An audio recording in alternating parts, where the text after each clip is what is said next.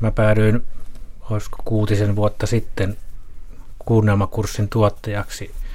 Eli oli tämmöinen teatterikorkeakoulun opiskelijoiden ja radioteatterin yhteinen kuunnelmakurssi. Niitä pidetään mm-hmm. vuosittain tai mm, joka toinen vuosi, mutta ajatuksena on tuoda opiskelijoita siihen radiodraaman pariin. Ja silloin siitä puuttu tuottaja, että täällä Ylessä oli kädet täynnä kaikilla muilla tuottajilla. Ja Sinä sanoit, että minä voin aloittaa. minä sanoin, että minä voin tulla jo. Itse opiskelin silloin, silloin tuolla äh, taideteollisessa korkeakoulussa elokuva- ja TV-tuottamista. No niin. Ja sitä kautta se linkki sitten löytyi tähän tuottaja ammattiin täällä radiodraamassa. Ja sain tulla Joo. sitten tuottaa, tuottamaan sitä ja freelance-pohjalta on sen jälkeen tehnyt useampia juttuja ja nyt sitten määräaikaisena tuonne 2019 loppuun asti. Hieno juttu. Kirjoitatko itse niin kuin mitään draamaa, kuunnelmia?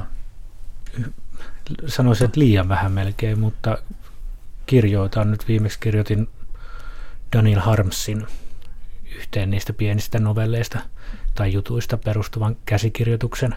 Aha. Mutta se, siinä oli lähinnä se, että, että koitti, että miten se semmoinen absurdi kerrontatapa sitten voisi toimia draamassa. Se on aika haasteellinen.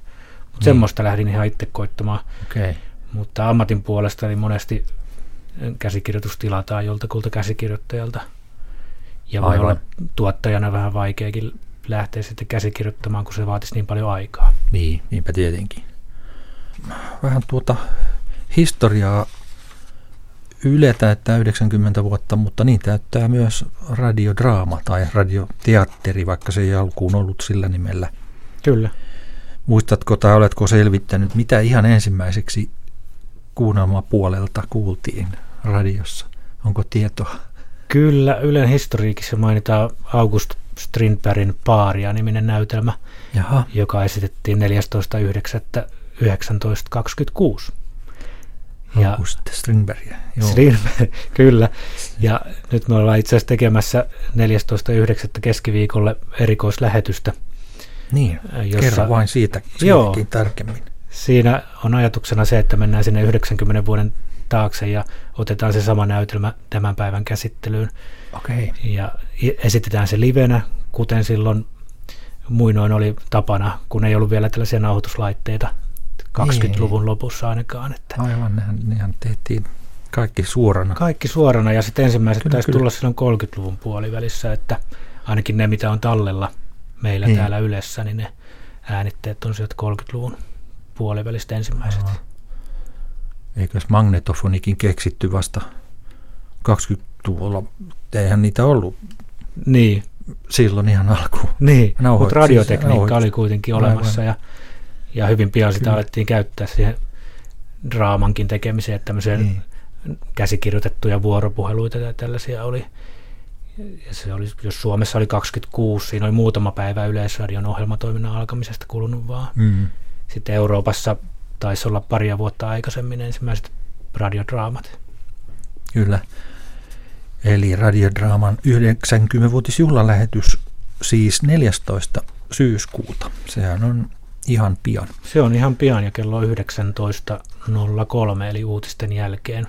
Suora lähetys. lähetys. Joo, kyllä. Joo. Onko se sitten, kun kirjoista voi, vanhoista kirjoista otetaan näköispainos, niin nyt tulee vanhasta kuunnelmasta, mikä se on sitten vastaava termi, Ku, kuulois esitys. Niin. niin. No, antaa olla. Ja sen, tota, Juhana, Juhana von Paak ohjaa sitä parhaillaan ja siinä on näyttelijöinä Hannu-Pekka Björkman ja Topias Chiliakus, ja toivon, että sieltä tulee tietysti hieman tämänpäiväistetty versio, että se Lauri Siparin suomentama teksti kyllä on sellaisenaan, mutta että mitä muuta siellä sitten on, niin katsotaan. Mm. Vielä on harjoitukset kesken. Ja äänenlaatukin varmaan on nyt hieman parempi kuin 90 vuotta sitten.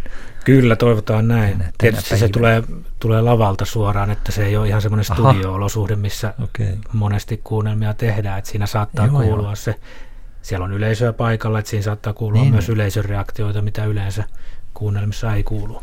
Mistä tarkalleen se lähetys tulee sitten? Se on Kino Andorra Aha. tuolla Helsingissä. niin siellä. Selvä. Se on tämmöinen elokuvateatterisali, jossa Juu. on pieni lava, niin sieltä lähetetään se.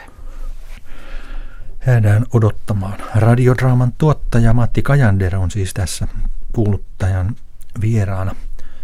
Mistä aloitat, kun, tai aloitatte työryhmän kanssa yleensä kai, kun joku uusi tuotanto pannaan vireille? Mi- Mistä niin kuin lähdetään liikkeelle?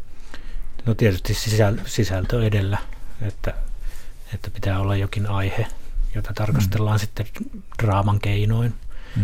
Monesti se on niin, että käsikirjoittajan kanssa lähdetään viemään sitä eteenpäin. Ja ideoitahan voi tulla monesta suunnasta, että mikä se aihe tai teema on, mitä lähdetään käsittelemään. Monesti se on ihan, että käsikirjoittaja ottaa yhteyttä, että hei, olisi tämmöinen ja tämmöinen idea ja saattaa olla, että hän on kirjoittanutkin jo jotain, vaikka mm. muutaman A4, että tämä kuunnelma voisi kuulostaa tältä. Joo. Ja, ja sit, sitä lähdetään täällä meillä yleensä dramaturgin ja tuottajan voimin sitten viemään eteenpäin ja tähdennetään sitä, että, että mitä se kertoisi esimerkiksi tässä meidän ajassa, se niin. kuunnelman aihe tai teema. Ja lähdetään sitten sitä kautta hiomaan sitä ydintä, että mistä siinä on oikeastaan kyse ja millä lailla se tulisi parhaaksi, parhaasti kerrotuksi Mhm. mm-hmm. se tarina. Myös sitä taiteellista ulkoasukuunnelmat on aika monipuolisia ja niissä on kuitenkin, Mm. mm. vaikka se on vain ääni, niin on paljon keinoja käytettävissä, minkälaisen tarinan voi tehdä. Mutta siinä vaiheessa yleensä tulee sitten ohjaaja mukaan. Että sitä jutulle ohjaaja, joka sitten lähtee miettimään sitä, että miltä tämä tarina kuulostaa. Onko tarjontaa paljon ja joudutko hylkäämään joitakin käsikirjoituksia? Kyllä siellä hylkäämäänkin joudutaan. Tietysti pitää olla jonkun näköinen ohjelmistopolitiikka siinä, että niin. mitä halutaan sinne ohjelmistoon. Ja siinä Juha-Pekka Hotinen on vastaavana dramaturgina siinä hommassa. Ja, ja tota, ikään kuin katsoo sitä kokonaisuutta koko ajan, että mitä on esimerkiksi ensi vuoden ohjelmistossa tai näin. Teatterissa, siis la- lavalla, lavateatterissa, on jos jonkinlaisia kokeiluja harrastettu iät ajat ja mu- muistan nyt lähinnä esimerkiksi tuntematon sotilasversio, jossa käytettiin vanhoja pesukoneita näyttämöllä ja niitä siellä kuulemma runnottiin ja mitä kaikkea. En, en itse nähnyt esitystä, mutta lehdistä saan lukea, että mitäs radion puolella, jos, jos saisit vapaat kädet, niin minkälainen olisi sinun, mitä haluaisit kokeilla, mitä ei ole tehty vielä radiodraamassa? Oi, niin paljon on tehty kyllä. Toi on vaikea kysymys, mutta mä ehkä lähes- lähestyisin sitä sen käsikirjoituksen puolelta, että miten käsikirjoituksia voidaan rakentaa. Että senhän ei tarvitse olla aina yksi käsikirjoittaja.